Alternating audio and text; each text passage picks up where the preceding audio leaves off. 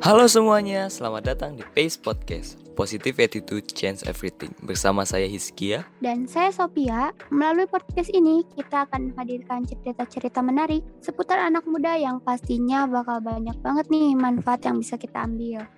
Makanya selama beberapa menit ke depan, stay tune terus ya teman-teman.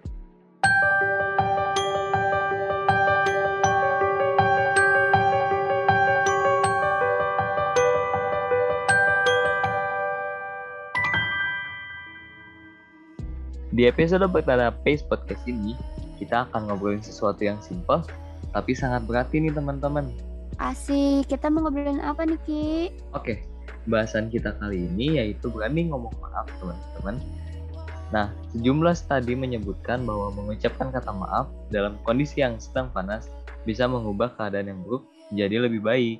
Nah, pastinya kita nggak bakal ngobrol sendirian dong.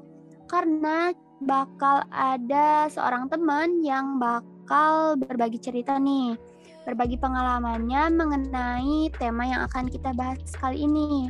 Tapi sayangnya teman-teman semua, teman kita nggak bisa ngobrol secara langsung nih. Wah, kenapa tuh, Spi? Soalnya teman kita kali ini lagi menjalani isolasi mandiri teman-teman. Kita sharing-sharingnya lewat telepon aja ya. Oke, Pi. Kita langsung sapa aja kali ya. Oke, halo Sa. Halo. Halo, apa kabar? Kabar baik dong. Kamu kabarnya gimana nih, Sa? Alhamdulillah baik kok. Nah, selama Diem. selama isoman ini kamu ngapain aja nih, Sa? Kalau selama isoman ini kegiatan aku dari bangun tidur sampai tidur lagi sih. Yang pertama sarapan, minum vitamin, berjemur, olahraga, habis itu mandi. Setelah itu nonton. Kalau lagi sekolah sih ya belajar. Hmm, kalau kamu itu isolasinya di rumah apa di mana, Sa? Iya, Sa. Nah kebetulan aku itu isolasinya di hotel. Oh, enak juga ya fasilitasnya mungkin memadai itu. Iya tuh, dapat wifi gratis kan ya? Oke. Oh ya, Sa, aku dapat info nih. Kamu tuh punya pengalaman di mana dengan kamu bilang kata maaf aja, kamu udah bisa mengubah keadaan ya. Boleh dong, Sa, cerita ini ke kita sama teman-teman kita juga yang lagi dengerin. Gimana sih awal ceritanya itu? Nah sebelum aku mulai cerita, aku mau tanya dulu nih sama kalian. Aduh, kok jadi kita yang ditanya-tanya nih, Ki? Iya nih, gimana ya? Boleh deh, boleh. Hmm, menurut kalian minta maaf itu gampang nggak sih? Oke, menurut aku sih susah ya. Soalnya kadang suka malu gitu sama kehalang gengsi sih. Nah, kalau aku itu kebalikannya dari Shopee nih, Sa. Kalau misalnya kita ada salah, ya lebih baik minta maaf aja sih. Jadi ya lumayan Oh. gampang sih menurut aku. Oh, beda-beda ya. Nah, kalau kamu sendiri gimana nih, Sa? Kayaknya aku setuju sama Sofi deh. Minta maaf itu susah. Kenapa Wah, tuh? kenapa tuh? Alasannya ada di cerita yang bakal aku sharing hari ini. Kejadian ini terjadi beberapa minggu setelah ibu aku meninggal. Kalian pernah ngebayangin gak sih kondisi satu keluarga yang gak ada sosok ibu itu gimana? Wah, pasti susah sih. Nggak ada yang beresin rumah, masak, cuci baju. Repot deh. Iya sih. Setuju tuh sama Shopee. Nah, sama kayak yang kalian bayangin, udah nggak ada yang masakin, bantuin beresin rumah, cuci piring, dan kegiatan lainnya yang lazim ibu-ibu lakuin. Karena pekerjaannya udah nggak ada yang meranin, ya otomatis anggota keluarga lainnya sibuk dong buat nunjuk penggantinya. Kayak ayah nyuruh kakak buat beresin rumah, AA nyuruh adik buat bantu cuci piring. Ya kayak gitulah. Karena kejadian itu sih kondisi keluarga aku yang udah punya kesibukan masing-masing, akhirnya harus berselisih buat nyesuaiin sama peran baru yang harus dilakuin. Kalau pas kejadian itu tuh kamu umur berapa, Sa? Hmm, kelas 8 deh. Kelas 8 tuh umur berapa ya? Kalau kelas 8 sih sekitar 13-14an sih ya, Pi. Hmm, iya ya. Sekitar umur segituan sih. Terus gimana lagi, Sa?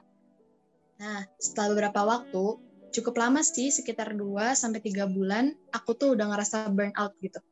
Kayak kemampuan aku buat bertahan di kondisi keluarga yang gak suportif udah sampai maksimal. Dan karena kondisi aku yang tertekan, malah ngebuat aku nyadar, apa aku terlalu egois ya? Gak mau dengan sukarela gitu, bantuin meskipun sekali cuci piring, atau nyapu rumah. Dan sebagai seorang anak perempuan, aku juga baru sadar kalau selama ini kayaknya terlalu sibuk sama sekolah, sampai nggak pernah bantuin pekerjaan rumah. Ya, yang kalian tahu, anak cewek itu kan selalu diharapin buat bisa beres-beres rumah, ya nggak sih? Wah, betul banget sih. Tapi kalau menurut aku umur segitu masih wajar-wajar aja sih, Sa. Ya nggak sih, Ki? Iya benar juga sih. Soalnya kan di umur yang 13, 14 kayak gitu emosinya masih labil juga, terus masih kalau bisa dibilang sih masih dia masih mentingin diri sendiri sih lah. Dan kejadian itu berakhir di waktu malam sih. Jadi pas malam itu aku lagi nonton semacam vlog atau video di YouTube itu, tiba-tiba ya aku manggil, nyuruh aku buat ke bawah. Ternyata kakak, AA, dan adik aku udah pada ngumpul sama muka yang sedih dan marah. Maksudnya mungkin sedih karena kondisi keluarga yang masih nggak kondusif, dan marah karena udah ngerasa paling capek gitu. Ya nggak tahu juga sih, yang ada di pikiran aku pada saat itu cuman mungkin karena soal bantuin rumah lagi. Setelah aku duduk, mereka saling nyalahin gitu loh. Kayak kenapa sih nggak mau bantuin sedikit ini itu? Jawabannya, kan aku lagi sibuk ini itu. Di situ awalnya aku diam, karena nggak tahu mau ngelakuin apa, dan di dalam hati aku cuma bisa bilang, gimana ya Allah biar ini cepat selesai. Dan di saat itu juga aku ngambil keputusan buat berani minta maaf duluan tentang keegoisan yang aku baru sadar. Meskipun aku ngerasa malu, ya malu karena sebenarnya aku itu dikenal orang tertutup. Gak mau orang lain tahu kondisi aku tuh gimana. Takut kalau yang lain malah nyalahin. Takut kalau permintaan maafan aku nggak diterima. Di situ aku langsung nangis dan minta yang lain buat dengerin omongan aku aku langsung ngomong minta maaf ke ayah dan saudara-saudara aku mungkin selama ini oh, oke okay, kalem aku langsung ngomong minta maaf ke ayah dan saudara-saudara aku mungkin selama ini aku egois udah nggak mau ikut bantuin pekerjaan rumah dan malah sibuk sama urusan aku sendiri. Semua diem tuh. Mungkin karena kaget, orang yang dikenal tertutup bisa ngomong minta maaf duluan dan nyadarin keegoisannya. Beberapa saat kemudian, ayahku langsung minta maaf juga. Kalau belum bisa jadi ayah yang baik buat anak-anaknya dan mungkin belum bisa uh, apa ya, bisa mengganti peran ibu gitu di keluarga akhirnya di malam itu kita udah saling minta maaf dan semua udah sepakat bakal bantuin apa pun itu yang bisa dilakuin. Dan aku nggak nyangka sih, dengan aku berani minta maaf, kondisi keluarga aku bisa jadi lebih baik dari sebelumnya. Bisa lebih terbuka dan menghargai semua keputusan yang diambil. Aku juga baru ngerasa kalau maaf itu benar-benar bisa ngerubah sesuatu yang kacau jadi damai. Dan stigma-stigma negatif aku tentang respon keluarga saat aku mau ngomong minta maaf itu nggak terjadi loh. Hal itu juga sih yang ngebuat aku berani untuk cerita sama kalian tentang kejadian ini. Asal kalian tahu aja, aku tuh nggak pernah cerita sama siapa pun tentang kejadian ini. Tujuan aku buat sharing itu cuma berharap bisa menginspirasi dan bisa menjadi solusi untuk kalian yang mungkin ada di posisi yang sama saat ini kalaupun pada saat kita speak up dan respon orang lain gak sesuai sama harapan, bukan berarti kita malah diem, bukan berarti kita salah buat speak up. Mungkin cuma waktu aja yang gak tepat. Itu aja sih kejadian yang bisa buat aku berani minta maaf dan speak up untuk hal lainnya. Wah, keren banget ya, Sa. Eh, tapi aku mau nanya nih. Apa sih uh, motivasi atau hal apa sih yang akhirnya bikin kamu berani nih buat speak up duluan, buat minta maaf duluan, itu apa tuh, Sa? Apa karena vlog yang tadi kamu tonton itu? Betul banget sih, Sof. Jadi uh, sebelum aku dipanggil ke bawah sama ayah, itu kan aku cerita kalau aku tuh sempat nonton vlog atau video di YouTube.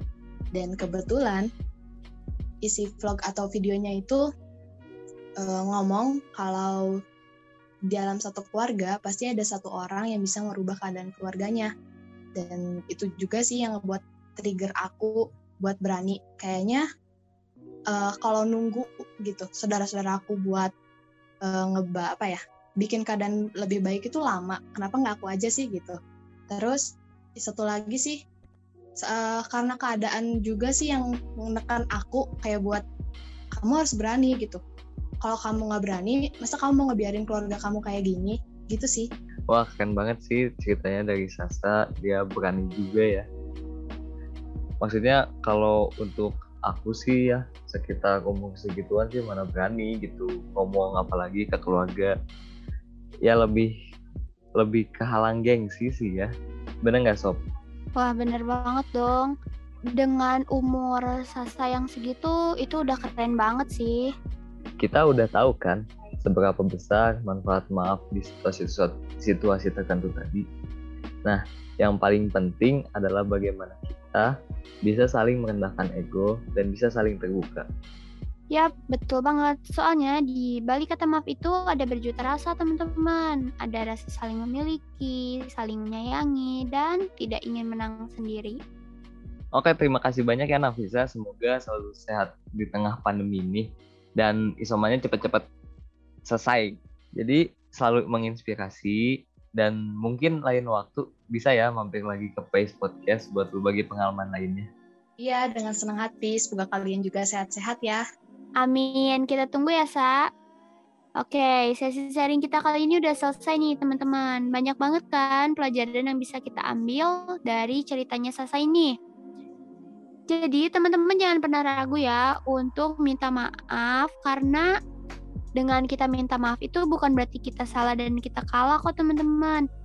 Kadang memang kita harus menurunkan ego kita supaya ya kehidupan kita jadi harmonis dan damai gitu teman-teman.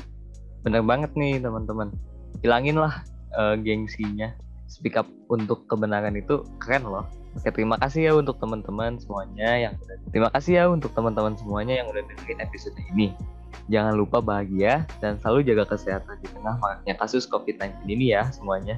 Eits, dan yang paling penting ini Kia, jangan lupa untuk selalu dengerin PES Podcast di Spotify dan platform-platform lainnya ya teman-teman. Bersama PES Podcast, mari kita sama-sama salurkan energi positif kita. Saya Sophia. Dan saya Iskia. Kami, Kami pamit. pamit. Salam sehat, salam sejahtera, salam, salam positif. Dan teman-teman semua. semua.